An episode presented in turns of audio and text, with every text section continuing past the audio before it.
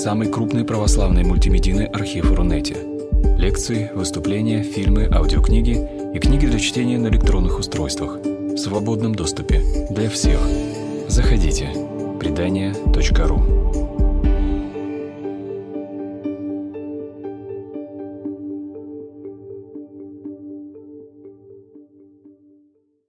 Сегодняшняя лекция называется «Экклезиологические поиски в богословии XX века». А, значит, начнем мы, наверное, с того, что а, скажем, что а, в начале XX века, а именно в 17-18 годах, в Российской Православной Церкви произошел поместный собор. Этот поместный собор довольно долго готовился. Там было много разных представителей. Э, были представители иерархии, были представители народа, церковной интеллигенции. Вот. И э, на этом соборе были приняты важнейшие решения, касающиеся церковной жизни. Вот. Однако, как мы все знаем, параллельно этому собору шла русская революция – и э, собор этой э, русской революции, как суда Божьего на церкви, практически не заметил. Э, э, дело в том, что русская революция, она явилась не только следствием э, экономического и политического кризисов, но также была и следствием кризиса религиозного. И поэтому нуждалась в более глубоком э, религиозном и философском осмыслении – вот. Э, уже после революции, э, после вот этого собора поместного, который был, э, ряд религиозных философов и богословов предприняли попытку такого осмысления. Ну, в числе них можно назвать, например, имена Федотова, Бердяева, допустим, которые много писали на эти, на эти темы. Вот. И в том числе некоторые Э, вот эти вот э, поиски, некоторые попытки осмыслить русскую революцию э, вывели некоторых исследователей, некоторых думающих церковных людей на экклезиологическую проблематику. Не случайно говорят, что 20 век, он для истории церкви был в каком-то смысле веком экклезиологии. Вот, может быть, в том числе и поэтому, потому что Э, чтобы осмыслить русскую революцию, ну и вообще многие другие события XX века, в частности, вот церковный кризис, нужно было э, идти в глубину, в глубину понимания того, что такое церковь, э, в чем ее природа, в чем ее назначение и так далее. Вот. Мы употребили слово экклезиология, экклезиологическая проблематика, и дадим вот определение, что такое экклезиология. Экклезиология – это раздел догматического богословия или отрасль богословия, как иногда говорят, изучающая природу, свойства и устройство церкви.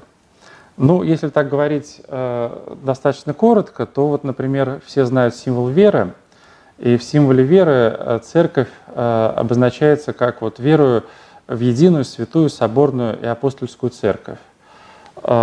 Таким образом, свойства церкви определяются догматически. Вот их мы сейчас перечислили. А устройство церкви э, определяет каноническое право, обосновывает устройство церкви. Вот. Э, есть такая, э, значит, у канонического права есть своя иерархия источников. Это и священное писание, и дедахия учения Господа народом через 12 апостолов, и правила Вселенских соборов, правила поместных церквей, патристика.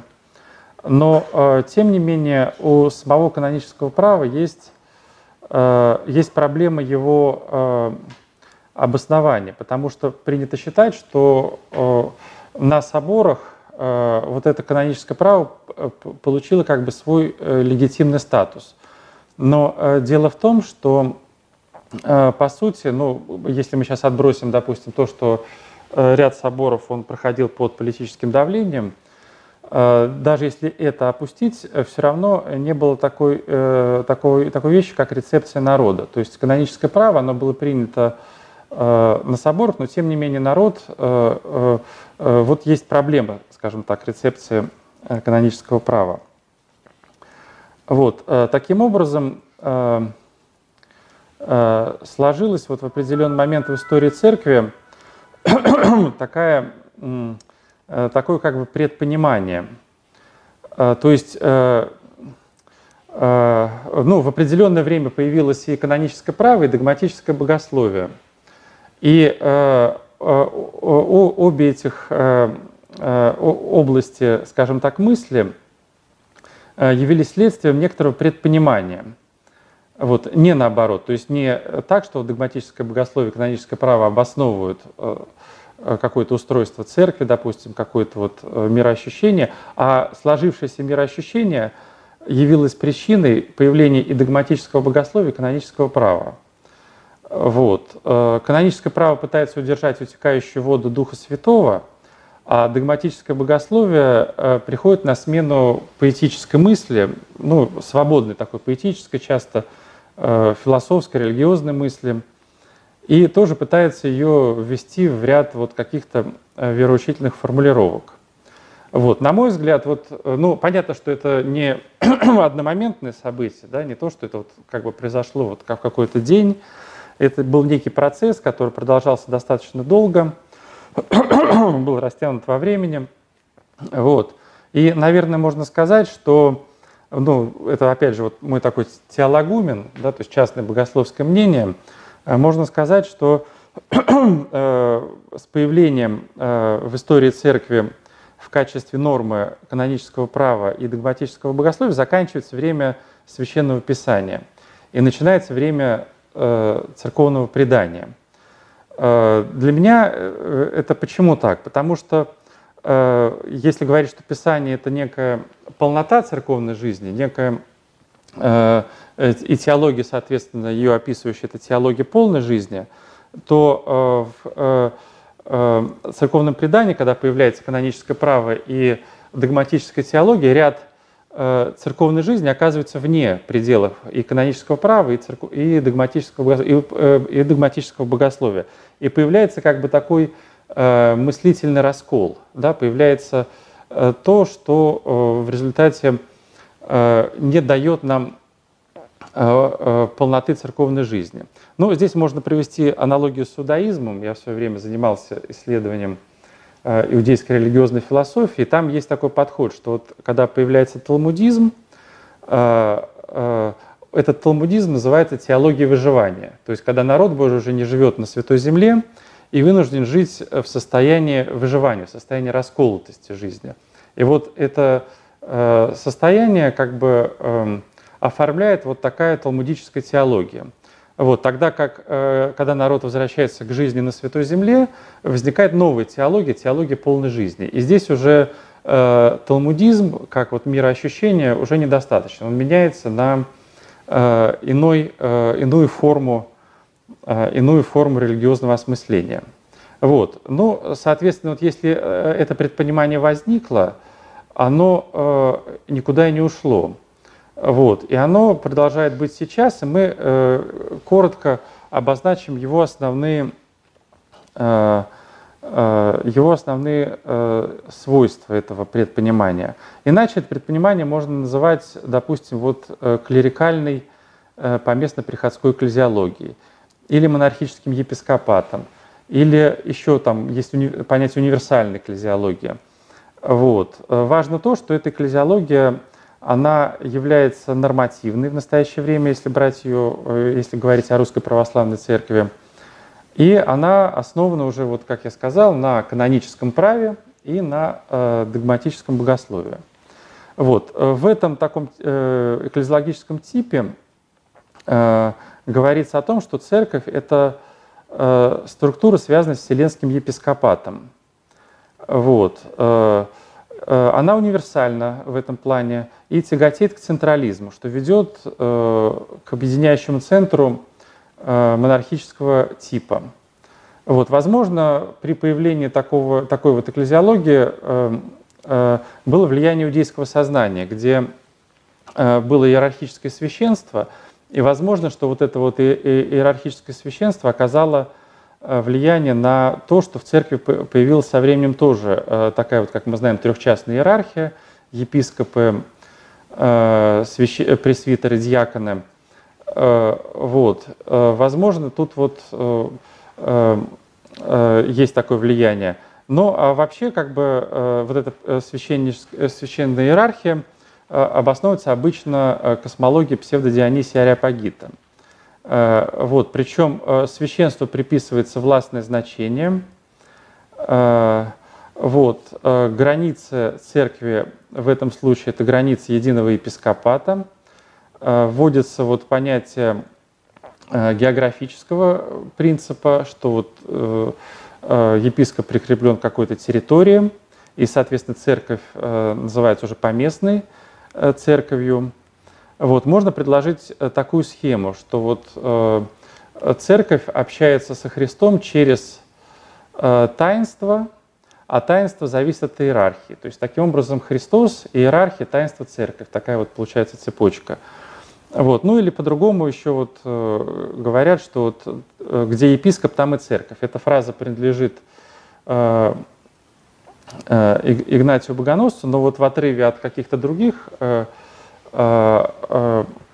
церковных реалий она становится доминирующей, и может обосновывать вот в том числе э, клерикализм как таковой.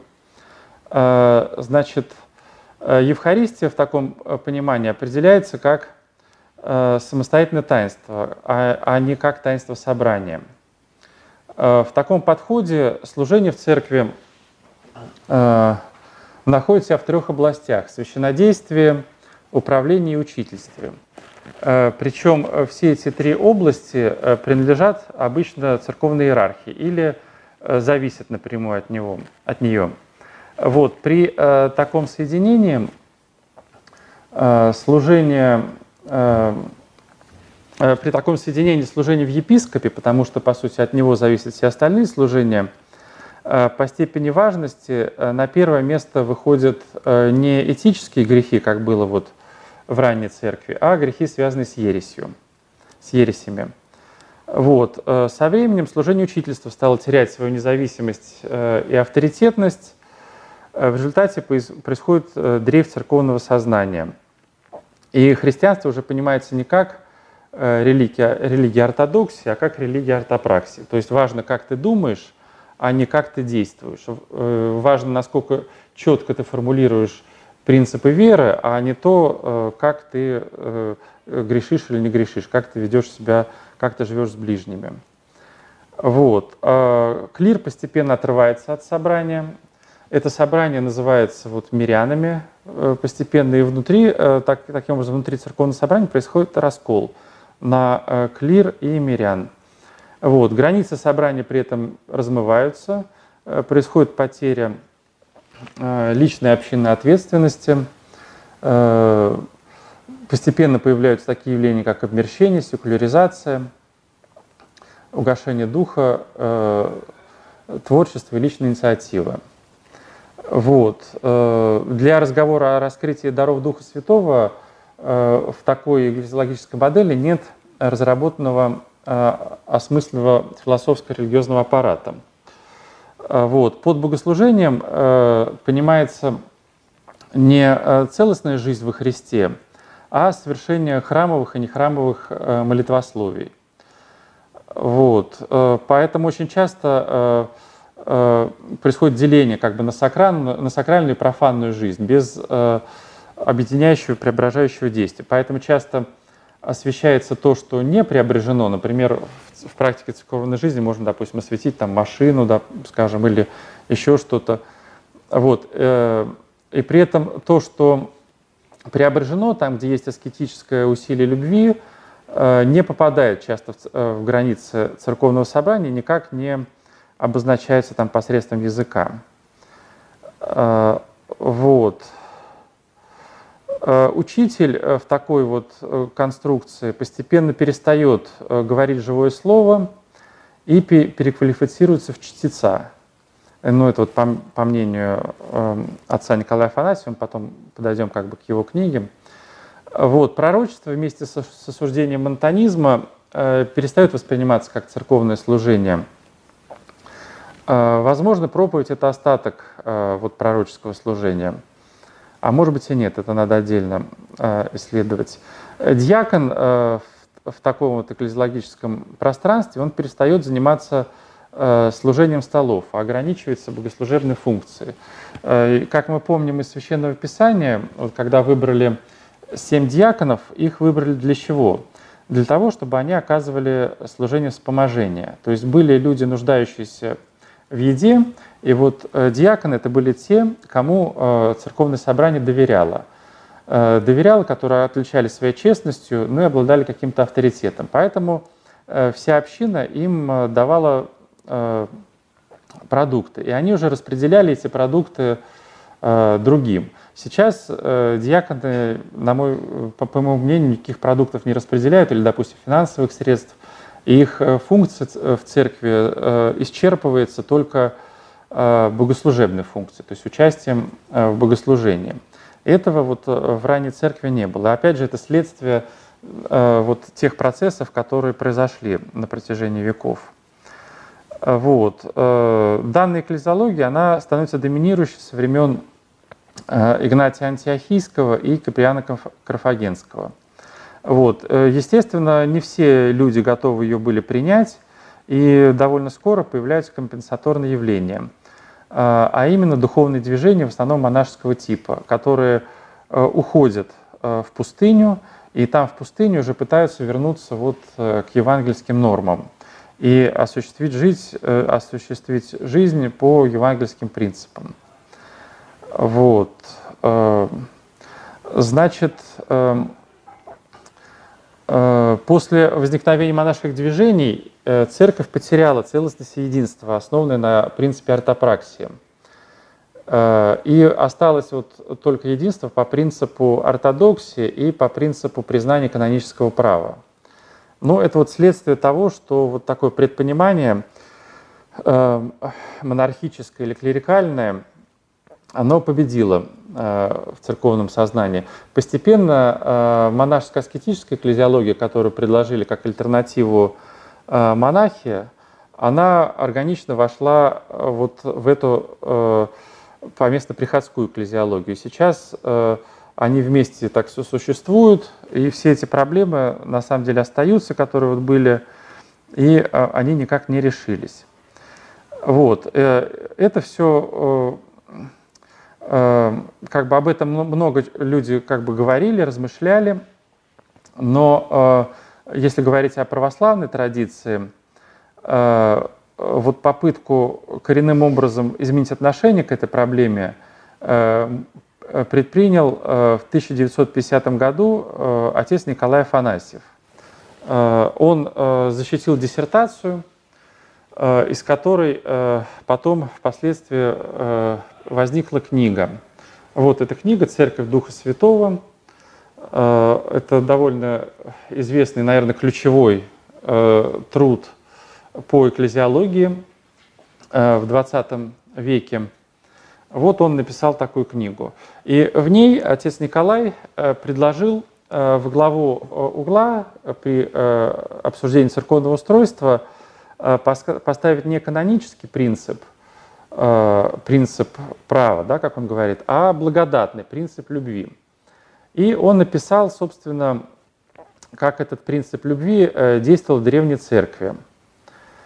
Э, э, по его мнению, со временем этот принцип права вытеснил принцип любви, и, соответственно, многие проблемы, которые появились, были связаны с этим. В частности, он критикует вот сложившееся устройство церковной жизни в том, что иерархия – присваивает часть э, права себе. Да? И она, по сути, вытеснила э, мирян из э, принятия каких-то церковных ответственных решений. Впоследствии вот такой подход экклезиологический стали называть евхаристической экклезиологией. Вот. Для этой экклезиологии характерно то, что э, слово «экклесия» здесь понимается как народ Божий, который собран не в храме, не в ветхозаветном храме, а э, в теле Христовом.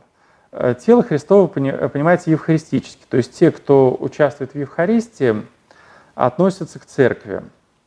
Поэтому церковь – это прежде всего евхаристическое собрание. Вот. И отец Николай Афанасьев говорит о том, что в каждом евхаристическом собрании вот это мистическое тело церкви реализуется как вместе ее полного проявления – вот. В этой книге отец Николай он предпринял реконструкцию э, жизни церкви в апостольское и в постапостольское время. Э, вот. И э, на основе этой реконструкции выявилось, что реалии церковной жизни, конечно, далеко отошли от тех реалий, которые были тогда. Вот. В частности, он обращает внимание на то, что в ранней церкви Э, священство и царство принадлежит народу Божьему. То есть не каким-то отдельным людям, не священникам, не э, рукоположенной иерархии, как бы мы сейчас сказали, а народу. То есть народ Божий царствует и священнодействует.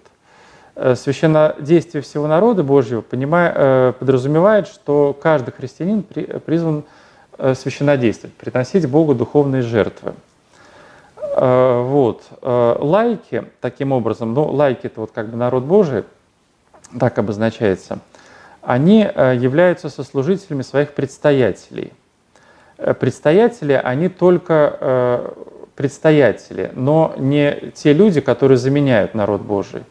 То есть предстоятели – это одно из особых служений, на которое выбираются и поставляются из народа Божьего, то есть из лайков. Вот. И э, вот эти особые служения, о которых мы сейчас поговорим, они ни в коем случае не заслоняют царствование и священнодействие всего народа Божьего. То есть народ Божий является вот субъектом отношений с Богом. Э, значит, э, у отца Николая выделяются следующие особые служения. Когда, каким образом выявляется особое служение? Либо через открытие воли Божией, о каком-то человеке, либо через э, э, выбор этого человека в общине и, соответственно, э, поставление на служение и рецепции народа. То есть даже если есть открывшаяся воля Божия, нужно, чтобы народ э, принял э, этого человека на, принял этого человека в качестве служащего и благословил его на служение. Вот этот вот критерий рецепции необходимость того, чтобы народ Божий участвовал э, в поставлении на служение, он тоже был со временем утрачен в современной церкви и практически отсутствует. Если мы сейчас, например, э, э, обратим внимание на то, как происходит хератония, мы увидим, что хор обычно поет аксиус, но народ при этом либо отсутствует, либо просто формально присутствует. Был прецедент в свое время, когда Э, какого-то не очень достойного священника решили рукополагать. Вот. Был, был, были люди в храме, которые знали о его недостойном поведении, стали говорить, э, во время вот этого э, богослужения говорить Анаксиус, мол, недостоин он быть рукоположенным. Но тем не менее хор все равно пропел Аксиус, и, и в общем, хератония совершилась. Вот. Но в Древней Церкви не было так. Э, итак, э, значит, какие можно выделить особые служения э, в Древней Церкви? Это, во-первых, апостольство. Апостольство – это уникальный дар, означающий, во-первых, как встречу с воскресшим Христом, так и возможность основывать новые общины – Э, критерии апостольства э, формулирует апостол Павел. Он говорит о том в одном из собраний, он говорит, для других я не апостол, но для вас апостол. Почему? Потому что вы в Господе. То есть вы находитесь в собрании, где действует Дух Божий. Вот это рецепция апостольства. То есть если апостол основывает общину, где действует Дух Божий, вот он, значит, апостол. Э, это служение со временем, ну, принято считать, что оно Э, принято считать, что оно э, как бы уникальное и относилось только к апостольскому веку. Но э, вот если говорить о том, что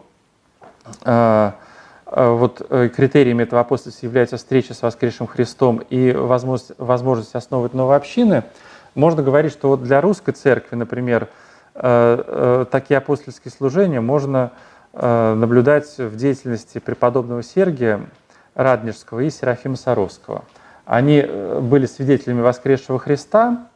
Сергий был основателем движения, основателем монастырей, а Серафим Саровский при его участии возникла мельничная община в Дивеево, и также говорят о том, что он участвовал при создании движения беседников – Э, при начале этого движения. Вот. Э, второй дар, который, э, о котором говорит отец Николай Афанасьев, это пророчество. Вот. Значит, наряду с апостольством это предвозвещение воли Божией, а наряду с учительством это просвещение народа. Вот. Дух пророчества в церкви не исчезает – Э, критикуются лишь э, неподобающие формы пророчества. В частности, вот монтанизм, э, по мнению отца Николая Афанасьева, он подвергается критике именно из-за того, что он предложил новые формы. И вот это его новое пророчество именно по этой причине было отвергнуто. Вот, народ, здесь он также не безмолвствует. Народ, у народа должна быть харизма развлечения духов. То есть это рецепция пророчества, когда народ э, слушает пророка, он не безучастен, а он высказывает свое мнение. То есть он может как бы сказать аминь или не аминь, но, собственно, так же, как и на проповедь. Когда э, э, народ слушает проповедь, э, соответственно, на проповедь он может отреагировать э, аминь или не аминь, да, то есть принять эту проповедь или отвергнуть. Вот. Э, возможно соединение служений э, пророческого и, допустим, там, пресвитерского епископского. А еще одно важное служение в Древней Церкви, которое со временем ушло или как-то оказалось на задворках церковной жизни, это служение учителей. Они в Древней Церкви назывались э, дидоскалами, и в их задачу входило научение народа. Вот, они защищали церковь от язычников, открывали свои школы, и невозможно было представить древнюю церковь без этого служения. Вот, по мнению отца Николая Афанасьева, э, быть учителем, дедоскалом может только тот, кто получил харизму учительства. Вот кто может учить народ. То есть не всякий, кто захочет, да, не, не кто попало. Вот. При этом народ, опять же, не пассивен. Он э, участвует в научении и, опять же, испытывает это учение и испытывает его в своем э, царственном священническом достоинстве. Э, при этом отец Николай он говорит о том, что у лайков есть также свобода мысли, то есть свобода богословского исследования. Э, вот. И он также говорит о том, что со временем вот это служение учителей ушло, хотя в иерархии даров апостола Павла это служение стоит на третьем месте. Да? То есть мы помним, что сначала апостолы идут, потом пророки, потом учителя, и только потом епископы, то есть дар управления. Вот. И со временем, когда это служение э, ушло, то э, э, епископ э, стал его как бы сам в себе содержать. И он стал в правом порядке э, делегировать права учительства другим людям. Ну и, соответственно, как только этим занялись епископы, а не учителя – то уже появился один шаг до догматического богословия, когда вот э, необходимо было жестко разграничить правильное и неправильное учение. Вот. Э, значит, э, при этом, по мнению протерея Николая Афанасьева, жизнь Древней Церкви была упорядочена. Она не была благодатным анархизмом, как некоторым может показаться.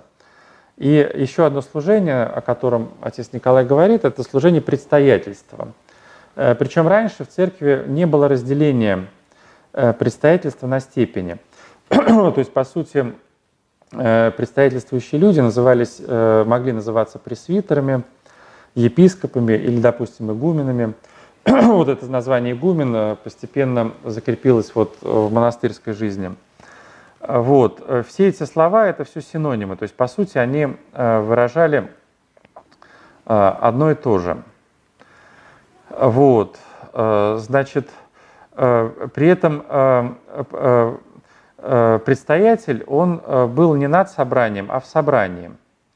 Его место было статично и центрально, но он выбирался также вот из лайков.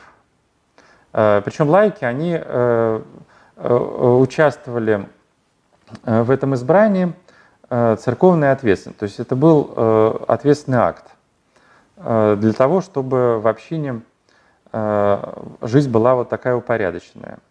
Ну, я уже сказал, что еще было служение диаконии, э, служение вспомоществования.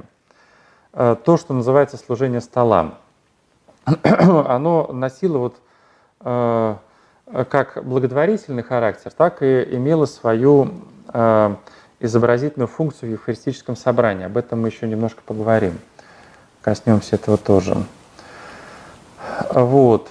Э, значит, Э, при такой конфигурации лайки активно вовлекаются в церковную жизнь. Э, то есть они не называются мирянами, как сейчас, э, а они активные члены народа Божьего. Вот. Епископы, все остальные служения должны быть по призванию, то есть должны быть по предузнаванию благодати Духа Святого. Вот. Я уже сказал, что есть проблема рецепции соборов, да, на которые не было э, э, рецепции народа Божьего. Поэтому в каком-то смысле вот э, все эти канонические решения, которые были, были, были приняты, они не э, полностью легитимны. Э, по-хорошему, э, рецепция, ну это опять же мое такое частное богословское мнение, по-хорошему в каждом поколении христиан нужна новая рецепция народа Божьего на те или иные канонические установления. Например, вот решение, скажем, соблюдать посты или не соблюдать. Да, это какое-то каноническое решение, но оно было принято давно. Были определенные предпосылки для этого решения. Если эти предпосылки ушли, то решение можно пересмотреть. Вот. Э, сейчас вот такой свободы в церкви нет – Э, каноническое право, как правило, как правило не является э, тем пространством, где действует свобода мнения и свобода как бы мысли. Оно вот э, табуировано. Вот. Значит, отец Николай Афанасьев еще говорит о том, что древняя христианская церковь была подобна иудейской хабуре. Что такое иудейская хабура? Это дружество, как бы мы сейчас перевели, сообщество друзей – и поэтому жизнь внутри церковного собрания, она была открытой и доверительной, скажем так, так, как вот э, относятся друзья к друг другу. Но мы помним, да, что Христос в Евангелии, Он говорит, там есть такой момент, что не называя вас рабами, но называя вас друзьями. Может быть, здесь имелось в виду вот это, что отношения между христианами должны быть подобны а, а, отношениям между друзьями. Это высшая форма отношений. А, значит, что еще можно сказать? Вот эти вот идеи отца Николая Афанасьева, они ну, были многими восприняты с энтузиазмом. Многие люди на них так или иначе откликнулись. Эти его мысли обсуждались в церковных кругах, но, конечно, там не везде, в основном за границей, в основном в европейском православии или в американском впоследствии, и имели какой-то свой резонанс. Вот, например, э, есть еще одна книга э, протерея Александра Шмемна, которая называется «Евхаристия. Таинство Царства». Э, в этой книге отец Александр, опираясь во многом на идеи отца Николая, тоже вот предлагает такой углубленный, углубленный разговор о Евхаристии – потому что э, ну, Евхаристия явля, является, как бы стоит в основе экклезиологии отца Николая Афанасьева. Эта книга была написана в 1983 году, незадолго до смерти отца Александра, и во многом является его как бы последней такой вот книгой. В ней он э, литургию представляет как э, соединение самостоятельных таинств. Таинство собрания, таинство царства, таинство входа, э, таинство слова – Э, другие таинства. Это тоже, как и у отца Николая, некая реконструкция.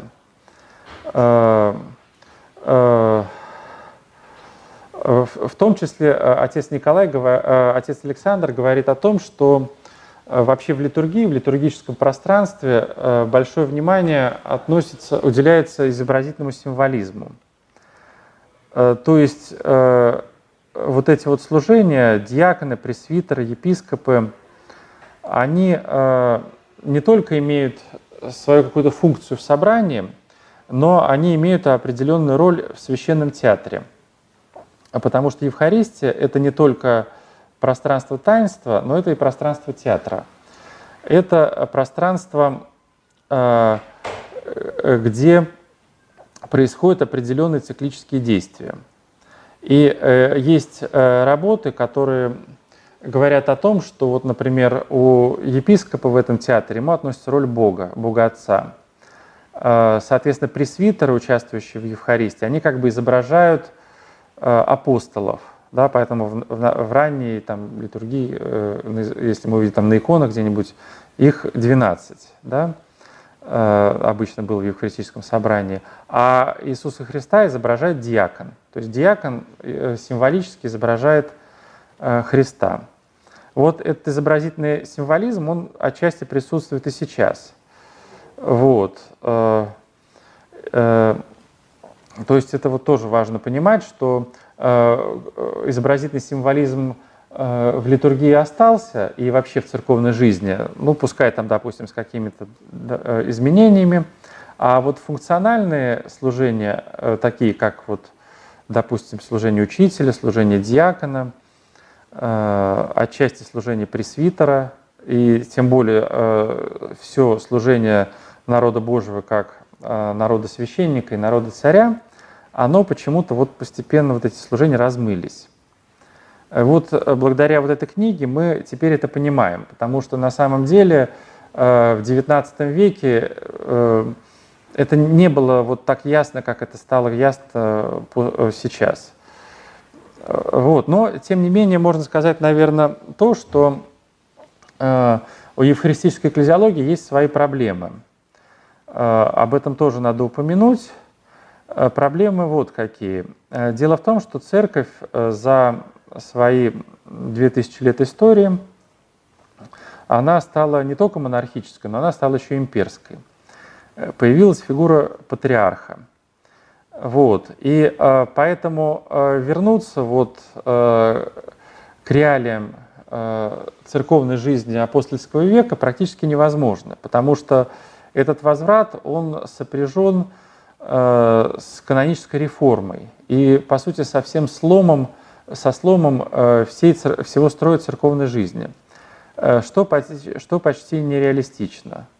Вот. Э, в одну реку нельзя войти дважды, и, наверное, довольно трудно вернуться в практическом смысле вот в ту реальность жизни. Какая еще есть проблема, на мой взгляд, вот в евхаристической экклезиологии?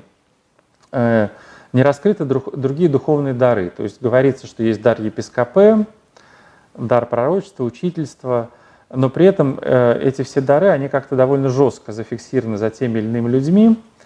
Вот. И э, здесь как бы возникает как новая такая статика, то есть э, не видно, какое развитие может быть у церковной жизни. Значит, отец Николай Афанасьев говорит о том, что главный дар Э, церковной жизни, э, главный дар э, служения, на который ставится человек, и без которого немыслима церковная жизнь, это дар управления, то есть пресвитерство. Вот. Но здесь можно поспорить. Мне кажется, что главный дар учительства, потому что как только учительство из церкви ушло, то в церкви появились очень большие проблемы. И мы знаем, что, вот, например, писатель Лесков говорил о том, что Русь была крещена, но не была просвещена. То есть на Руси, можно сказать, э, было, э, были рукоположенные священники, было пресвитерство, но была явная нехватка церковных учителей. И, возможно, тот э, богоборческий бунт, который произошел в революцию там, 17 года, он явился следствием такой вот непросвещенности народа, когда народ по форме был вроде как э, христианским народом, но по сути э, к учению христианскому он э, был приобщен лишь отчасти, лишь в малой мере. Вот. Но мы знаем также, что, допустим, вот в иудаизме там есть раввины. Раввины – это учителя. И э, они заботятся о состоянии народа, о духовном состоянии народа, об интеллектуальном состоянии народа. И э, мне кажется, что вот это служение для церкви, оно э, более важно, чем служение представительства и организации церковного собрания. Но, опять же, это спорная точка зрения, э, с ней можно соглашаться, можно не соглашаться. Вот. Четвертый момент. Поскольку сейчас нет, как мы уже говорили, свободного евхаристического собрания, где были бы поставления на служение пресвитеров и епископов, то, соответственно, есть проблема легитимности современных пресвитеров и епископов. Э, по сути, они не представляют свои церковные собрания, за редким исключением. И, по сути, их статус, статус церковных миссионеров-одиночек. Бывают, конечно, ситуации, когда есть какие-то активные священники, которые благодаря своей миссионерской деятельности основывают и новые общины. И э, в этих общинах, естественно, они э, занимают роль старших. Вот. Э, но это другая ситуация. Э, если мы говорим о ситуации, когда вот, э, представитель именно из общины выбирается, то э, таких общин единицы. Э, вот, еще какая проблема есть в экклезиологии отца Николая Афанасьева. У него э, дар э, Духа Святого дается как бы вот в момент рукоположения. То есть если человека поставляют на какое-то служение, его рукополагают, и при этом он получает благодатный дар. Таким образом, вот этот дар Э, как, как будто бы как бонус в компьютерной игре. Вот его не было, и вдруг он появился. Тут возможно такое магическое механистическое понимание. То есть антология у отца Николая не разработана. То есть я не говорю, что оно однозначно следует такое понимание, но оно возможно. То есть требуется дальнейшее какое-то вот углубление вот в эту проблематику. Э, Еще какая есть проблема у отца Николая? Э, он говорит о том, что право является антитезой благодати.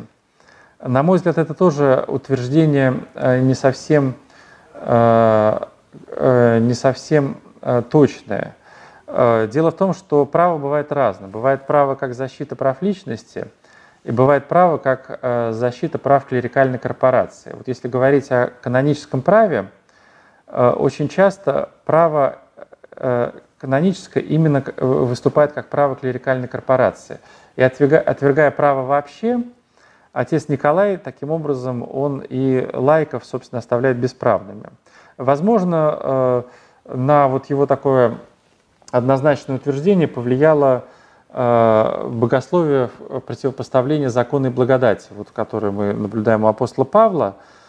Вот. Но дело в том, что если почитать современные, э, современных библиистов, они говорят о том, что вот это богословие противопоставление законной благодати Павлом было развито для того, чтобы примирить э, надзаконных и подзаконных э, верующих э, в фигуре Авраама, потому что Авраам был до закона.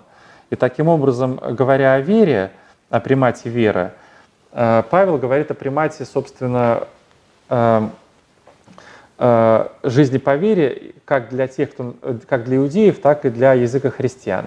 Вот. И когда из этого Э, его такого э, миссионерского, по сути, хода э, потом развивается целая теология, вот, в котором благодать противопоставляется закону, это все-таки ну, такая как бы некая натяжка мысли Павла. Возможно, здесь вот есть такое влияние на экклезиологию отца Николая Афанасьева. Но тем не менее, то, что он критикует принцип права в в такой вот э, канонической э, современной форме, он здесь все-таки прав. Он довольно точно это вот уловил момент, но он, может быть, э, с ним, его высказывание не бесспорно, когда вот мы начинаем, собственно, говорить о философии права и вообще о философии жизни народа Божьего. Это, в общем-то, такие как бы отдельные, что ли, вопросы, которые можно рассматривать. Вот. Ну, что еще можно сказать? Э, значит, э, у отца Николая Афанасьева за пределами Евхаристии церкви нет. Но не то, что он так думал, что ее нет, а просто в его описательной конструкции этот вопрос как бы не рассматривается. Ну, здесь тоже как бы есть э, ну, как бы некая проблема, которая может замыкать церковь вот на самом церковном, на вот этом евхаристическом собрании. Может замыкать, может не замыкать. То есть, может быть, скорее всего, отец Николай так и не думал, но его последователи, его интерпретаторы могут так думать. И отсюда уже могут появиться какие-то э, другие мыслительные ходы, которые вот э, э, тоже не бесспорные. Вот. Но, значит, э, э, где э, получила воплощение вот эта вот евхаристическая экклезиология? Ну, наверное, можно сказать, что вообще само евхаристическое возрождение, которое э, все-таки имело и имеет место быть вот ближе во второй половине или ближе к концу XX века и сейчас, оно во многом обязано вот этой евхаристической экклезиологии. И оно сначала возникло в западноевропейском православии, в американском православии, во многом под влиянием Шмемана и э, его круга. Вот. Но сейчас оно активно проникает и в Россию. То есть многие приходы, они берут на вооружение вот эту евхаристическую экклезиологию – и, э, например, э, из этой экклезиологии следует, что, допустим, все могут причащаться, что может быть проповедь на понятном языке, но какие-то другие вот такие вот э, подвижки, да, все это, я считаю, вот есть следствие вот этой евхаристической экклезиологии. При этом в полноте евхаристическая экклезиология, конечно, нигде не воплощалась, потому что она восходит к апостольскому веку, и той реальности жизни уже не вернуть. Вот. И при этом, как я уже сказал, очень важно, что э, вот это каноническое право, которое продолжает быть нормативным в Русской Православной Церкви, оно э, во многом препятствует э, тому, чтобы вот эта евхаристическая экклезиология в полноте состоялась. Э, вот. Но поскольку э, э, примеров воплощения э, этой экклезиологии практически не было, люди стали искать все-таки возможность частично ее э, воплотить. Да? И э, э, когда они натолкнулись на препятствия, на практические препятствия в церковной жизни, они стали думать, как вот быть. И одновременно с этим мы говорили о том, что вот было компенсаторное движение монашества в ранней церкви, как только вот появился монархический епископат, как только церковь стала, стала имперской – это было как бы одно, одна форма иночества. Но с XIX века и практически весь XX век, и сейчас 21 э, существует новое иночество. Что такое новое иночество? На мой взгляд, это новое иночество, оно представлено сейчас в виде общин и иногда братств. Вот, эти общины э, появлялись, ну, например, движение беседников, известное в XIX веке, э, ну, например, там Неплюевское братство, допустим, в XX веке, например, Мечевские общины, отчасти Меневские общины. Ну, их достаточно много было э, вот этого опыта общинного.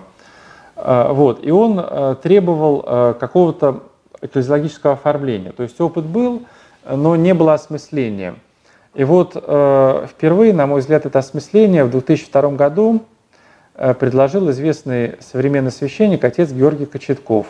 Он выступил на конференции э, «Духовное движение в народе Божьем» и э, как раз вот предложил концепт этой общинно-братской экклезиологии. Вот, собственно, книга, в которой э, опубликована, опубликован этот доклад. Ну, он, наверное, где-то есть в интернете. Вот, впоследствии эти идеи, они развивались отцом Георгием, то есть ну, есть какие-то дополнения, там какое-то развитие.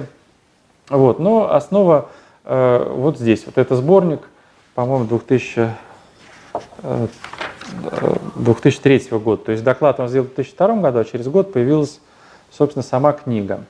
Вот. Э, и отец Георгий в докладе говорит, что эта вот общинно-братская экклезиология, она вызревала. Вызревала довольно долго, и, наконец, вот вызрела в, такую, э, в такой текст. Э, отец Георгий предлагает э, вернуть все таинства церкви не только к прямой связи с Евхаристией, но также к прямой связи с крещением и с таинством просвещения, для того, чтобы получилась полнота церковно-общинно-братской жизни – это вот то самое, э, можно говорить, что это восстановление э, учительского служения. Да, если говорить, что в экклезиологии отца Николая Афанасьева это было только желаемым действием, и он сетовал о том, что учителя превратились в чтецов, и они, по сути, ушли из церкви, то отец Георгий и в своем братстве, и вот в экклезиологическом осмыслении он возвращает вот, эту, вот этому учительскому служению свое место. И таинство просвещения является основой, собственно, катехизации. Да? То есть если раньше дедоскалы как раз занимались катехизацией и учили, потом это ушло из церкви, и вот в экклезиологии отца э, Георгия это возвращается. Э, он говорит о том, что имеющиеся формы церковной жизни э, нужно признавать, но не делать на них как бы центральный акцент. То есть его экклезиология – это экклезиология дополнительности. И вот это дополнение форм жизни он видит в общинах и братствах. Именно в общинах и братствах возможно Э, э, воплощение э, полной христианской жизни. Церковная соборность по отцу Георгию реализуется во всех формах регулярных общинных и братских собраний. Но если мы как альтернативу разберем, например, приходские собрания, то чем они отличаются вот от этих общинных и братских? Они отличаются тем, что решения, принятые на этих собраниях, как правило, не э, затрагивают какую-то сердцевину жизни, и поэтому не могут э, являться э, э, ну, полными, что ли, да, в каком-то смысле. Вот. Э, формула, э, которую можно предложить для описания общинно-братской экклезиологии, такая, где община, там и церковь. Причем община от словосочетания общения во Христе. Соответственно, общение во Христе, оно выходит за пределы евхаристического собрания и продолжается вне евхаристического собрания. Вот. При этом э, приходы, по мысли отца Георгия, они не вытесняются, а становятся такими миссионерскими центрами. Вот. И здесь, в этой экклезиологии, уже доминирует не поместный принцип э, э, земли священной, то есть привязка к земле, а э, динамический принцип э, человеческих отношений. То есть где община, общение во Христе, человеческая личность, там и церковь. Вот. Соответственно, отец Георгий, он, по сути, э, какие-то идеи отца Николая Афанасьева осуществляет вот в своем пространстве общинно-братской жизни. Э, вот. Когда в церкви обществе, если он говорит, что вот в канонической церкви, в церкви обществе доминирует географически приходской, э, социально-иерархический, каноническо-правовой принципы, то в общинах и братствах на первый план выходит не иерархическое братское единство, трапеза любви и личностное общение. То есть, собственно, то, то о чем вот мечтал отец Николай Афанасьев. И, соответственно, мог быть актуализированы царское, пророческое, священническое служение всего народа Божьего и каждого члена общины – Опять же, это мысли из отца Николая Афанасьева, но здесь им найден э, как бы другой контекст применения. То есть это не отсылка к апостольскому веку, а попытка в современной жизни эти служения возродить. Э, вот. Э, в экклезиологии отца Георгия также есть обретение старшего в общине. Э, можно сказать, что это некий аналог поставления на служение предстоятельства. Хотя отец Георгий говорит о том, что в братстве это не столько служение управления, сколько служение учительства и пророчества. На мой взгляд, это все-таки ну, некие желаемые вещи, и э, часто это вещи натянутые. То есть э, руководитель общины не должен, мне кажется, стремиться быть к тому, чтобы быть как бы над общиной, Э, ну, мне кажется, что вполне достаточно, чтобы была просто какая-то форма модераторства, да, форма организации. Собственно, это и есть э, служение епископы в чистом виде. Э, служение духовничества или служение какого-то духовного вот видения, это скорее больше служение пророчества, служение учительства. Вот. И не всегда э, эти вещи как бы вытекают вот через назначение. Но, тем не менее, вот, что есть, то есть. Вот. И еще очень важно, что все-таки в такой экклезиологии нужен обычно какой-то человек, э, который координирует все, все вот, э, общения между общинами И э, здесь можно говорить о том, что должен быть, как, должен быть какой-то харизматический лидер. Вот, допустим, у беседников есть старец, да, беседник, который объединяет разные общины. Также и отец Георгий вот в этой конструкции, он осуществляет служение не только координации между разными там, общинами и братствами, но и их э, какой-то целостности. Неизвестно, могут ли сами общины координировать свои действия с другими общинами, не имея такой фигуры. Э, в Древней Церкви это было. И в Древней Церкви, э, собственно, фигура епископа появилась как следствие возникновения фигуры старейшего пресвитера. Вот. Но, опять же, это вопрос, может ли церковь существовать без этой фигуры или не может. Если эту фигуру убрать, то разрушается единство церкви. Если этой фигуре дать слишком э, большой статус церкви, то это э, может повлиять на свободу церкви. И, соответственно, тоже как бы вот обратный крен, да. Вот. Э, при этом в экклезиологии отца Георгия есть поставление на служение, то есть старший он выбирается членами общины. Это опять же то, что было утрачено вот Э, в канонической такой структуре, в э, поместно-приходской экклезиологии. Здесь это возрождается, возрождается служение э, народа Божьего как активного участника богочеловеческого взаимодействия. То есть народ Божий говорит свое «Аминь» на выбор старшего, народ Божий говорит «Аминь» на поставление учителя, катехизатора. Это очень важные вещи. Вот. Э, значит, ну, какие примеры воплощения есть этой экклезиологии? Ну, мы уже сказали, что это общины и братства 19-20 века.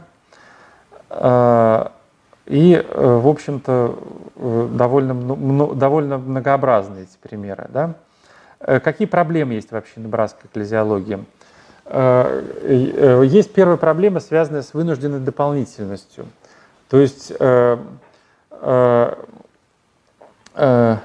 Э, э, никуда не девается, собственно, нормативная поместно-приходская экклезиология, и поэтому э, экклезиология общинно-братская, она стремится к тому, чтобы обрести целостность жизни, но ее не обретает. Также она не обретает целостность евхаристического собрания. В евхаристическом собрании не происходит того общения, о котором говорил отец Николай Афанасьев. Но по известным причинам, по причинам того, что очень большая каноническая инерция существует в церкви. Вот. И есть проблема целостности жизни, потому что э, по отцу Георгию центр жизни – это общины и братство, а за пределами общины братств э, э, ну, как бы находится такая профанная среда, что ли, да, и, э, скажем, работа, допустим, или семья – по плоти, они находятся как бы на территории вот этой среды. И таким образом человек, он не обретает, э, э, входя в церковь, входя в церковное собрание, он не обретает э, полноту церковной жизни. Поэтому хоть в ПСМБ изъявляется стремление двигаться в сторону полноты даров Духа Святого, но из-за того, что все-таки это движение является движением дополнительным да, к основной Э, экклезиологии, э, так или иначе происходит дрейф в сторону экклезиологии ордена. То есть когда э, говорится не о полноте даров, а о какой-то одной харизме. Вот. И когда речь идет об одной харизме, то, соответственно, уже нельзя говорить о полноте харизм. Вот. И таким образом человек, которого церковляется, при попытке войти в церковное собрание, он оказывается в такой двусмысленной ситуации – он ожидал, что будет полнота даров духовных, а э, этой полноты не находит. И возникает вот такой вот конфликт. Вот. Из-за этого может э, быть опасность, э, вот когда есть такая претензия на тотальность, когда есть претензия на эксклюзивность, есть претензия на то, что именно в общинах и братствах находится полнота даров, а этой полноты реально нет, то здесь есть э, опасность э, возможно, э, что когда тотальность подменяется тоталитарностью. Вот. Я не хочу сказать, что это обязательно так есть, но э, чисто вот в интеллектуальном плане, чисто в мыслительном плане такие э, явления возможны.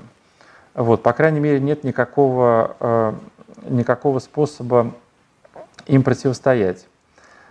Вот, значит, кроме того, в этой экклезиологии, ну и вообще в движении по СМБ, в школе мы коснулись, на мой взгляд, не развито диконическое служение. То есть нет служения, когда люди сдавали бы, допустим, какому-то человеку в общине деньги, и он бы эти деньги потом распределял нуждающимся. Вот. Э, э, э, там было одно время, была такая форма жизни, как заботники, но заботники, они просто интересовались жизнью или проблемами каких-то других людей, но в финансовом плане это никак не, не было задействовано. Вот. А поскольку нет вот такого как бы соучастия, то возникает вопрос о том, проявляется ли любовь да, таким образом, поскольку служение вспомоществования – это Э, прямое проявление любви, одна из форм проявления любви. И если диконическое служение отсутствует, вопрос в том, э, проявляется ли любовь таким образом. Но вообще это характерно, мы уже говорили выше, что диконическое служение отсутствует во всей практически церкви русской православной. Это можно э, иллюстрировать тем, что если мы зайдем в любой храм, допустим, в воскресенье перед храмом обычно есть нищие. Нищие, которые просят подаяние, вот, э, в церковной жизни, в церковной общине, э, по крайней мере в древней церкви, э, стремились к тому, чтобы не было нуждающихся людей, чтобы люди помогали друг другу. И в этой помощи, чтобы актуализировалась любовь. Вот для актуализации этой любви, собственно, и существует диконическое служение. К сожалению, в общинно-братской экклезиологии оно тоже никак не обозначено. Хотя есть такие вот рассуждения о чине диконис, допустим, о возрождении диконис, но э, тем не менее в практическом плане это никак не вылилось ни во что. Вот. Какая еще есть э, проблема, на мой взгляд? Э, когда есть попытка жить по благодати вот в афанасьевском смысле, из-за отсутствия устава и разработанного правового аппарата нередко наблюдается бесправие по отношению к к рядовым братчикам. То есть право, оно вообще, э, основной принцип права – это защита, защита э, слабого. Да, вот для этого, потому что сильному право не нужно. Сильный, он как бы без права готов вершить свои дела. Право нужно слабому. Вот. И когда есть противопоставление права и благодати, то этого слабого могут лишить возможности защиты. И вот общинно-братская экклезиология, она показывает вот эту уязвимость уязвимость, э, которая есть в экклезиологии отца Николая Афанасьева, потому что это как бы от него идет э, э, вот эта мысль о том, что право противопостав... против... должно против... обязательно против... быть противопоставлено благодати. Так, ну, в общем-то, об экклезиологии отца Георгия общины Братского мы поговорили. Хотелось бы еще поговорить об одной экклезиологии – об одном экклезиологическом подходе, об одной книге, об одном авторе, э, который на самом деле, э, может быть, заслуживал того, чтобы о нем говорили раньше всех.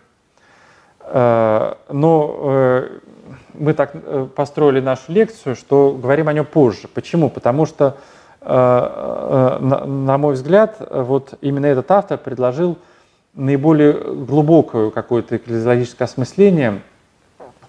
И по вот какой-то вот э, логике развития нашего изложения э, как раз вот нужно, чтобы именно в конце мы о нем поговорили. Я имею в виду э, отца Сергия Булгакова и его книгу, которая называется «Невеста Агнца». Эта книга является третьей в его вот большой трилогии, так называемой. Она была закончена в 1942 году и вышла небольшим тиражом. И, по сути, уже большим тиражом, она, она была напечатана э, только в 2005 году. Вот. Эм, и в этой книге э, отец Сергий, он обосновывает ряд э, существенных экклезиологических положений. Он говорит о том, что в церковном организме соединяются многие члены и распределяются многоразличные дары при наличии живого многоединства – Э, которая возглавляется Христом и оживляется Духом Святым. Э, э, в такой конструкции Дух Святой, можно сказать, что вот это экклезиология, которая говорит о том, что где Дух Святой, там и Церковь. В таком понимании Христос есть глава всего человечества и, следовательно, живет в нем. Вот, то есть церкви таким образом уже придается космическое значение. То есть границы церкви от Евхаристического собрания распространяются на все человечество.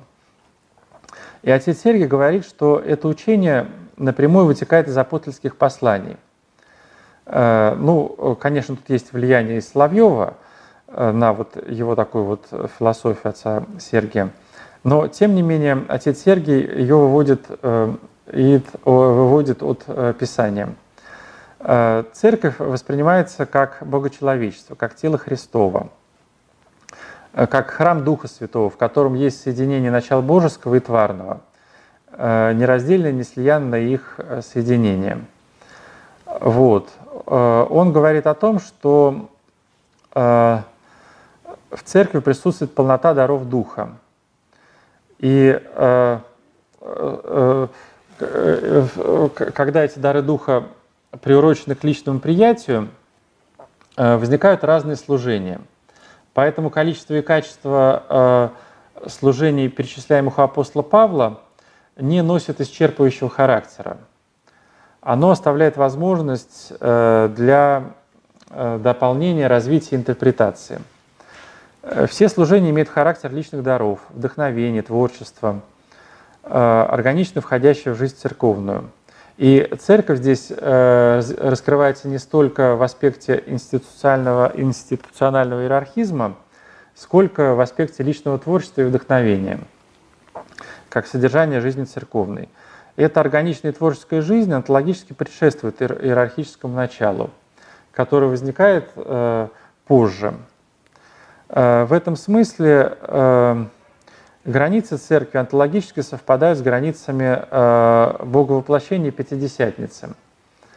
Э, и, э, по сути, не связаны напрямую с иерархией. Э, однако следует провести различие э, вот церковь как благодатного установления, отделить ее от всего остального мира, который лежит вне ее, во тьме и сене, и сене, и сене смертной. Вот. Э, отец Сергий говорит о том, что согласно догмату Триденского собора э, в церкви есть семь таинств. Но они, эти семь таинств, они имеют производное значение, производное э, значение в отношении к всетаинству церкви. Ну, то есть мы видим, что как только появилось понятие таинства, то и, соответственно, догматика, связанная с этим, то и каноника, связанная с этим, то возникает у отца Сергия попытка выйти из этого э, как бы вот такого вот понимания, он предлагает понятие всетаинства церкви. Если бы не было в сакраментологии принято понятие таинства, то не было бы необходимости вот говорить о всетаинстве. Вот. Но, церковь, но отец Сергий говорит об этом – Э, он говорит о том, что э, вот эта сокровищница благодати, она не может быть утрачена как таковая. Э, но меры принятия ее даров различны, как различные сами дары. Вот. И эти дары церковь преподает непосредственно, без особливого посредства иерархии. То есть иерархия не является посредником в Эм, не спасла не благодать, да, как это мы могли бы вывести из, допустим, вот э, поместно-приходской экклезиологии монархической.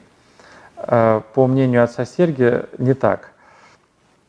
Вот, и, соответственно, Пятидесятница церковная не ограничивается семью таинствами, и ими не исчерпывается. И она может иметь в себе э, иные пути, не сакраментальные, как это никогда не отрицалось в церкви со времен апостольских.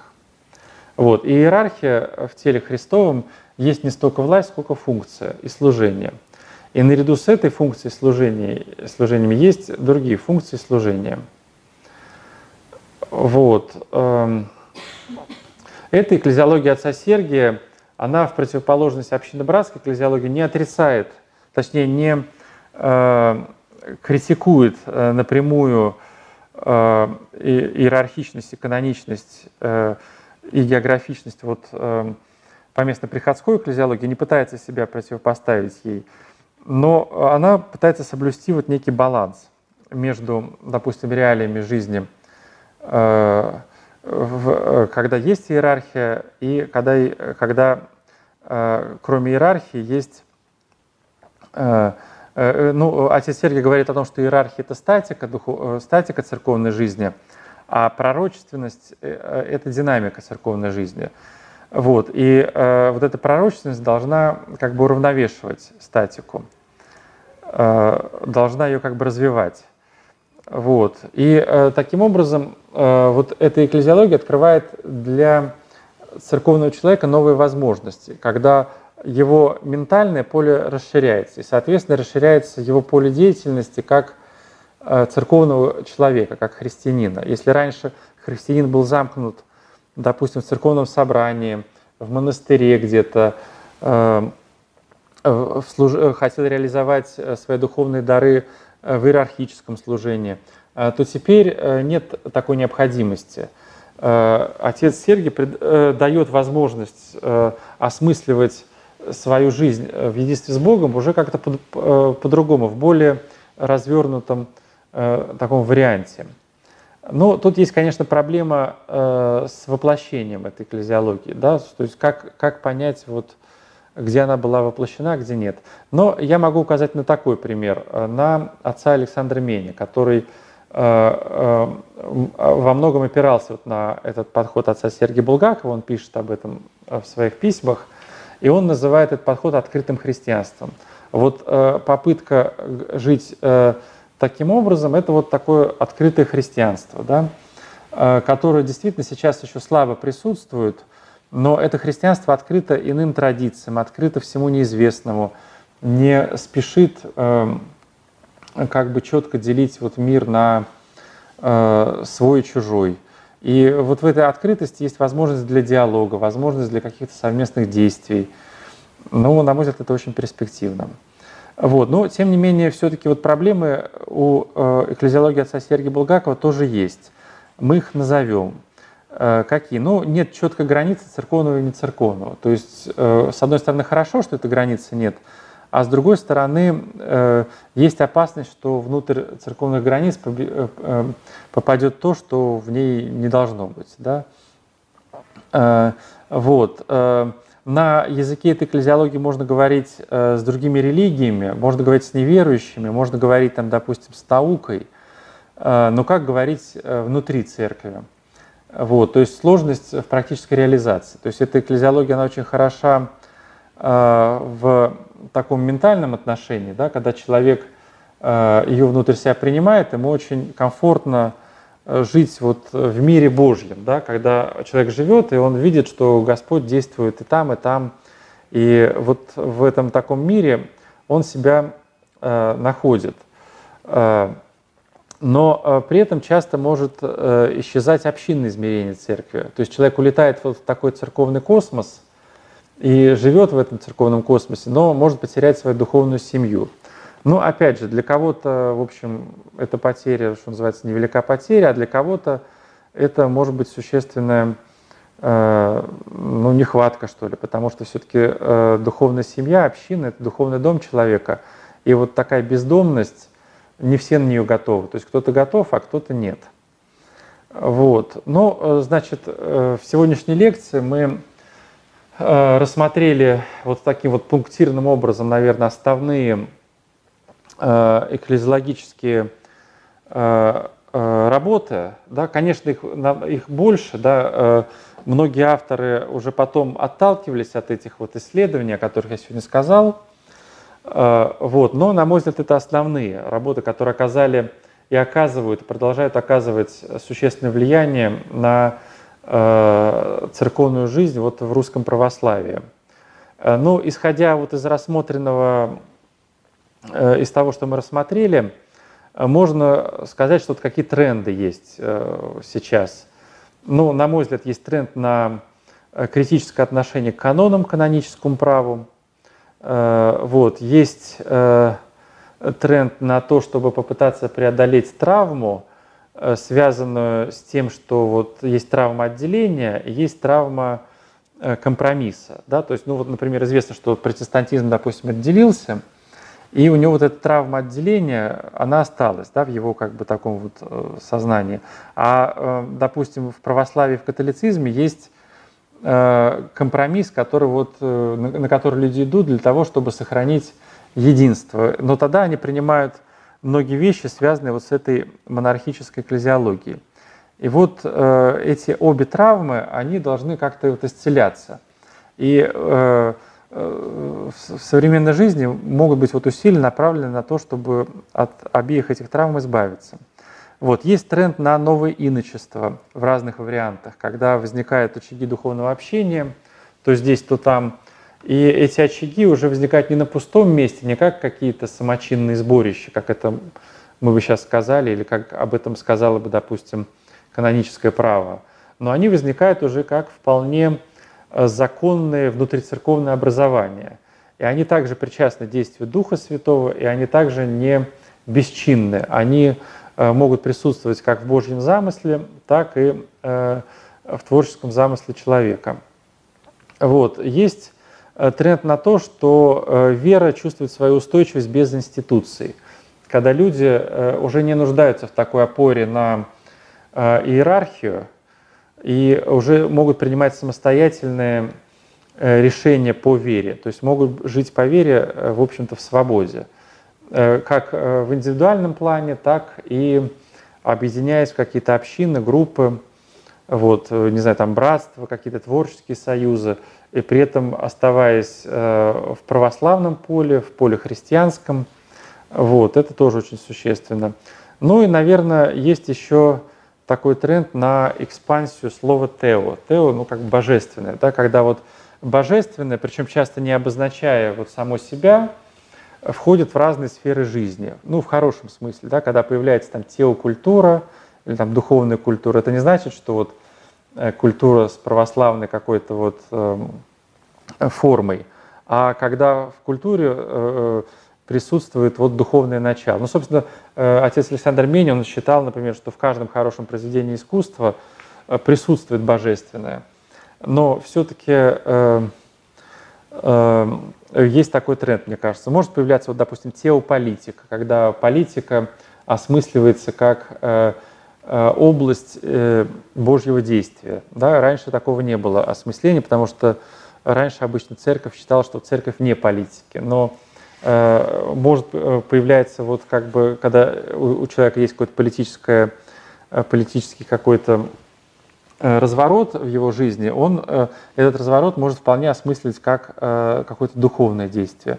Ну или, допустим, там теообразование, теопсихология, то есть когда происходит попытка совместить в одном человеке его, допустим, профессиональную деятельность, как, как скажем, учителя там, или, допустим, психолога или какого-то врача, с его деятельностью как человека, вот, в котором действует Дух Божий. Вот. Ну, собственно, на этом, наверное, я хочу закончить свою лекцию. Вот. Э, э, поблагодарить э, за внимание тех, кто слушал и в аудитории, и в интернете. Вот. Если есть какие-то вопросы, реплики, можно их, наверное, обозначить. Вот. Трансляции я не вижу. Трансляции Там нет. есть комментарии круто, это органично как-то. Как вот. Ну, хорошо, если так. Если можно, я вот задам. Да, конечно. Вот мы говорили по поводу тренда и по поводу, ну, а сначала, начали с того, что вот как бы по местному собору, да, вот происшедшие события революции, что пере, ну, переоценка там должна была какая-то произойти. Вот я слышал о такой теории, мне просто интересно, как вы к ней относитесь. Вот было, отмечалось столетие, да, со дня э, событий революционных там, и февраля, октября и, и созыва Поместного собора, торжественные мероприятия проводились э, церковные, и говорили, что вот как бы кровь новомучеников, э, спасение от э, России и прочее. Да? А э, я слышал такую точку зрения, что, ну, собственно говоря, с чего э, началось, когда произошел февральской революции и отречения Николая II, то, в принципе, первым институтом, который активно поддержал да, и был рад, откровенно рад э, отречению, это была церковь. Да, то есть э, самолично сам митрополит Владимир э, Киевский вынес кресло императора из зала Священного Синода. Ну и дальше, как бы известно, там циркуляры о том, что переделывать там возгласы за богослужением и прочее. Так вот, имеет ли под собой почву такое переосмысление подвига новомучеников, что это была определенная плата кровью за то, что церковь была вот политизирована в тот момент. И э, как бы и плоды там Октябрьской революции, что принятие всего, что произошло в феврале, и потом вот явно неприятие того, что произошло в октябре. И э, кровь новомучеников являлась э, определенным таким жестоким уроком для церкви, чтобы в дальнейшем церковь не, не возвращалась к этому, не срасталась с государством, скажем, так вот, если такими словами. И, может быть, вы сами встречались тоже с такой точкой зрения? Ну, вы знаете, мне кажется, такая точка зрения, она не очень последовательна. Вот. Э, я считаю, что, ну, церковь, она... Я прошу прощения, да. Чего там вот такой пример был приведен, что вот митрополит Киевский, да, Владимир, который вынес кресло, который подписал, да, сам, ну, первый указ там, Синода, э, он и был первый убит. Mm. Первым, ну, а, как бы в наказание за то, что в наказание за то, что вынес. Да, то, что тогда пришли пьяные матросы, э, в стол, ну как бы по описанию, mm-hmm. да, в столовую в трапезу на первом этаже, спросили, а кто чего там, а мы сказали, а там вот на втором этаже живет такой-то, и они пошли, вытащили его за бороду и расстреляли. Mm-hmm. Вот. То есть вот такая. Ну, вы знаете, возможно, тут что было? Э, церковь, она всегда хотела самостоятельности. Когда она жила под прессом государства, э, были люди, думающие, такие более-менее свободные, которые считали, что вот если освободиться от государства, то станет лучше для церкви. И вот, может быть, э, когда царь отрекся, они вот увидели в этом какую-то новую возможность для себя. Но это их э, мнение, оно было все-таки, э, на мой взгляд, достаточно поверхностным, потому что церковные проблемы и вообще проблемы э, в российском обществе, они были гораздо глубже. Как писал вот Достоевский, Россия висит над бездною. Да? Почему она висит над бездною? Потому что в народе скрыто, вот это скрыто темное непросвещенное начало – которое вылилось потом вот э, в этот богоборческий бунт. И когда спрашивали людей, ну как же так, вот выходили э, в храмы, а сейчас вот вы эти храмы разрушаете, вот Евангелие, допустим, вы там его сжигаете, зачем? Они говорили, так нам это Евангелие только целовать давали, а что там написано, мы не знали. И вот эта э, э, непросвещенность народа, вот эта тьма, она окутала, по сути, вот э, всю Россию. Да, конечно, были мученики за веру, были свидетели э, э, хри христианские, да, но при этом огромная масса народа просто отреклись от Христа, от Христа. И об этом почему-то не говорят. А почему они отреклись? Потому что у них не было крепкой веры, у них вера была формальная. Вот. И в этом, мне кажется, корень проблем, а не в том, что вот Э, э, э, в политических каких-то вещах, что вот обязательно должен быть, допустим, православный царь там или еще что-то.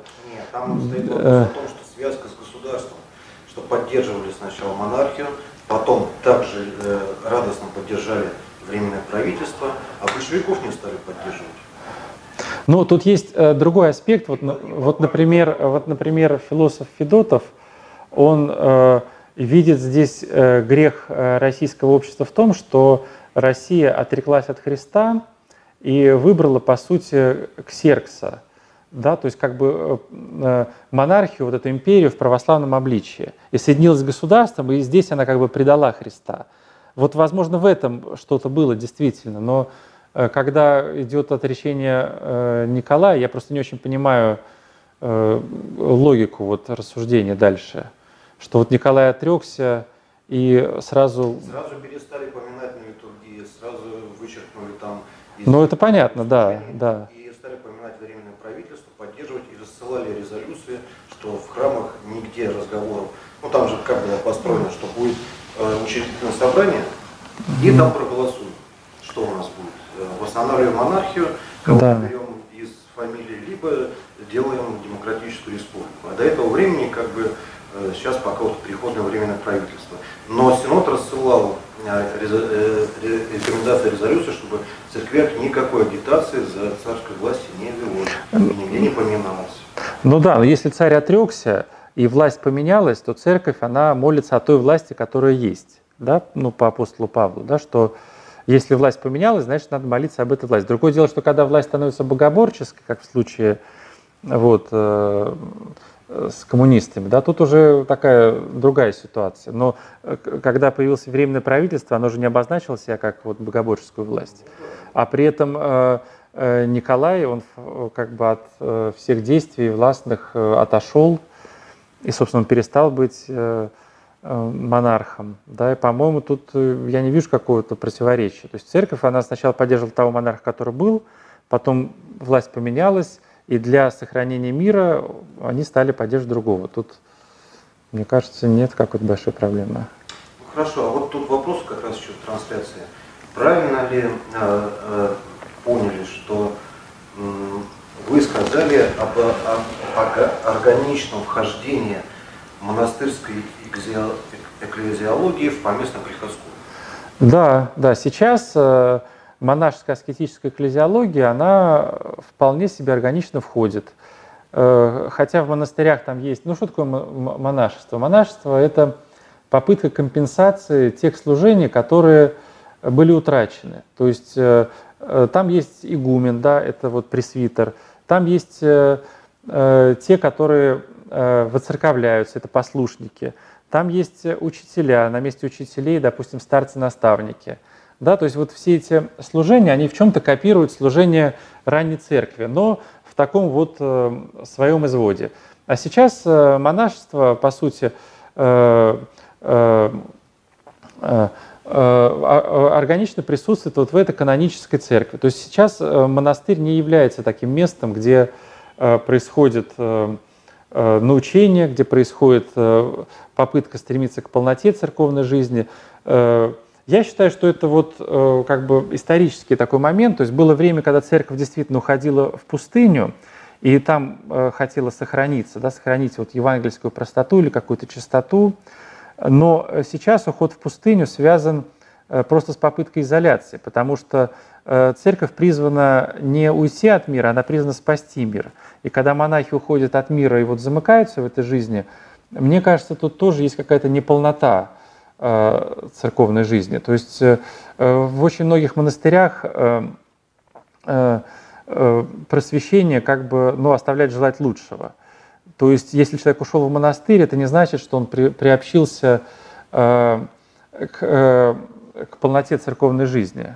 Вот. И сейчас, если раньше монашеская аскетическая экклезиология, она в чем-то противостояла вот этой самой монархической, Э, то сейчас она, по сути, стала новой иерархией. Да? То есть, если посмотреть вот чины пострижения в монахов, это что такое? Это новая иерархия. Где, собственно, не иерархическое общение? Ну, большая проблема. Большая проблема. Вот мне кажется, что вот примерно со времени преподобного Серафима Саровского начался тренд на новое иночество. То есть, если раньше монахов можно было считать иноками, то теперь э, вот э, Э, люди, которые пытаются жить по-монастырски в миру, да, вот харизма беседников – это жить по-монастырски в миру. То есть жить в миру, но не на миру. Вот эти люди, которые пытаются жить по-христиански, не уходя из мира всего, мне кажется, в этом сейчас э, новое такое вот, э, новое направление церковной жизни. Тогда как старое направление монашества, оно во многом обросло вот этими неудобоваримыми формами, которые сковывают монашество. Я согласен, что есть там искренние монахи, есть э, э, подвижники, вот. но если говорить о монашестве как в целом, о движении, э, то я считаю, что сейчас оно выразилось в очень сильной степени. Вот. Ну, если почитать там какие-нибудь э, критические э, разговоры, а вот я сам как-то в свое время был в монастыре, я поехал в Опсину пустынь и провел там какое-то время, но просто мне было интересно. Вот. Ну, как-то вот понял, что не надо мне там дальше находиться. Но опять же, это у каждого свой путь. То есть я на самом деле не, не знаю, что сейчас происходит в современном монашестве. И не хотелось бы огульно вот э, э, все его критиковать, но я вижу проблемы, связанные вот опять же с экклезиологией, проблемы с канонами, проблемы вот с этими формами монашеской жизни. Вот, преподобный Серафим, например, он ходил в простом балахоне, да, и в своем монастыре, где он жил э, в Сарове, он был гоним. У него, у человека апостольского дара, был конфликт э, э, с игуменом монастыря, с Нифонтом. И э, монахи к нему относились очень критически. Когда он начинал, начал общение с мирянами, э, начал вот это вот свое служение по выходе из затвора, монахи не понимали, не принимали этого служения. Вот. Если э, Оптина пустыня, допустим, открывает двери для духовного окормления мирян, то далеко не всякий монастырь это делает.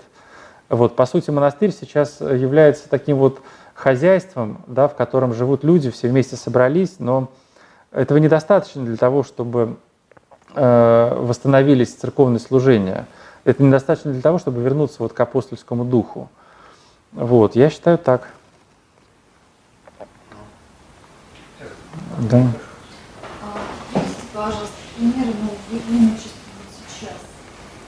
Ну, я уже говорил, что это современные общины. В частности, можно привести пример вот движения ПСМБ, Преображенское Содружество Малых Братств. Это движение меневцев. Они себя не позиционируют как движение, но там есть э, такие формы э, малых групп, и вот в этих малых группах происходит общение. Это, допустим, сохранившееся движение беседников, они существуют до сих пор. Их центр находится в Красных Ключах. У них до сих пор есть э, сейчас уже десятый старец, который идет еще со времен вот 19 века. Я э, на портале предания делал о Серафиме Саровском и о движении беседников лекцию. Э, если кому-то интересно, можно просто ее найти и послушать. Вот. Наверняка есть какие я просто специально не изучал, но я думаю, что и сейчас это возникают новые очаги такого духовного общения, новые инициативы. Вот, например, вот, допустим, портал предания, мне кажется, одна из таких возможных форм, да, где происходит э, стремление расширить сакральное пространство действия Духа Божьего за э, какие-то стандартные формы. Вот. Это попытка выйти к людям, это попытка живого общения. Вот. Наверняка этих форм больше, я просто вот специально не изучал. Протестантизм как вот в свете такого подхода рассматривается? Можно освобождать, от иерархии, поэтому как бы такой проблемы не существует вовсе, может быть, это выход? Э, ну да, это интересный вопрос. Э, я тоже о нем думал. Э, не пришел к какому-то окончательному заключению для себя. Но проблема в протестантизме в чем? Э, в том, что нарушается единство. Когда протестантизм как бы выходит в какое-то самостоятельное плавание, он э, теряет связь часто не по своей вине, а по как бы, вине других, что люди закрывают двери и перестают с ним общаться, с протестантами.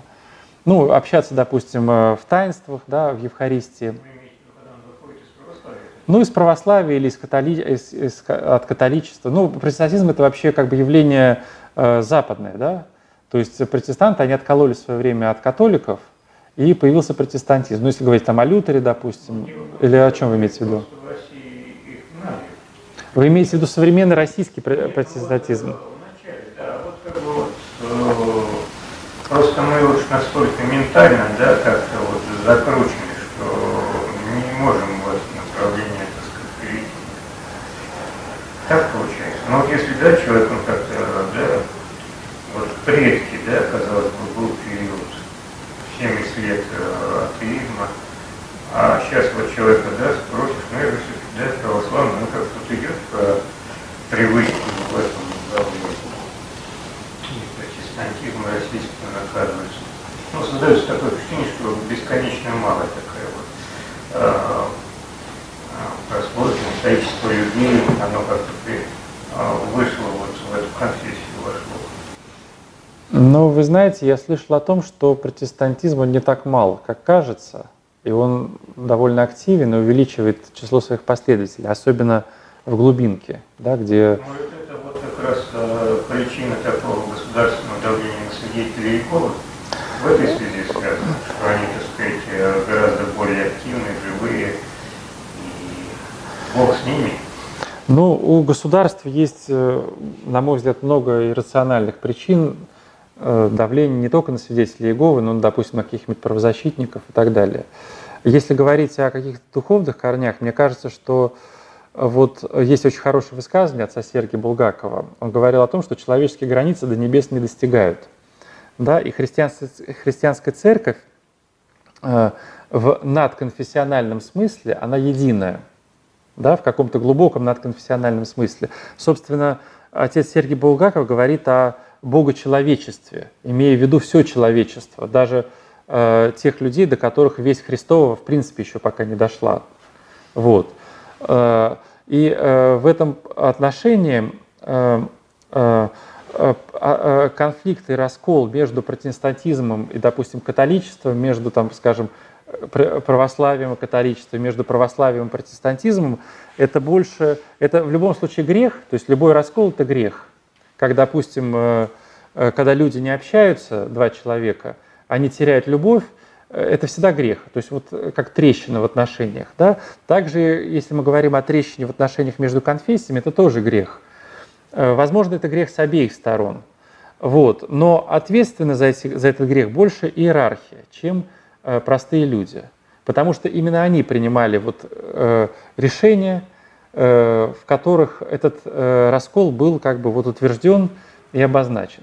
И поэтому мне кажется, что вот э, э, я говорил уже сегодня о том, что вот есть э, психотравма, да, есть психотравма вот этого раскола, и она есть на, всей, э, на всем теле церкви. Она есть, ее чувствуют и православные, и протестанты, и католики, и это проблема. Как из этой проблемы выходить? Э, это трудный разговор, э, который вот связан с глубоким изучением вопроса, который со много чем другим связан. Но, тем не менее, само понимание того, что это проблема, травма и отчасти грех, это уже, мне кажется, много. Так же, как, собственно, и русская революция. Это было, было следствием каких-то действий, каких-то э, э, когда произошел какой-то резонанс разных волн, разных кризисов которые друг на друга наложились, в том числе экономический там, кризис, религиозный кризис, они вот совпали и дали такой резонанс, который вылился вот э, в кровавое месиво. Да? Это все мы как бы говорим о, о проблемах, о вещах, которые вот трудно вместить и сразу каким-то вот э, мгновенным действием исцелить. Вот. Но тем не менее, мне кажется, это травма раскола, травма разрыва, она нуждается в исцелении. Вот мое такое мнение. Лекция проведена и записана по заказу православного мультимедийного портала «Предание.ру». Лекции, выступления, фильмы, аудиокниги и книги для чтения на электронных устройствах в свободном доступе для всех. Заходите. Предание.ру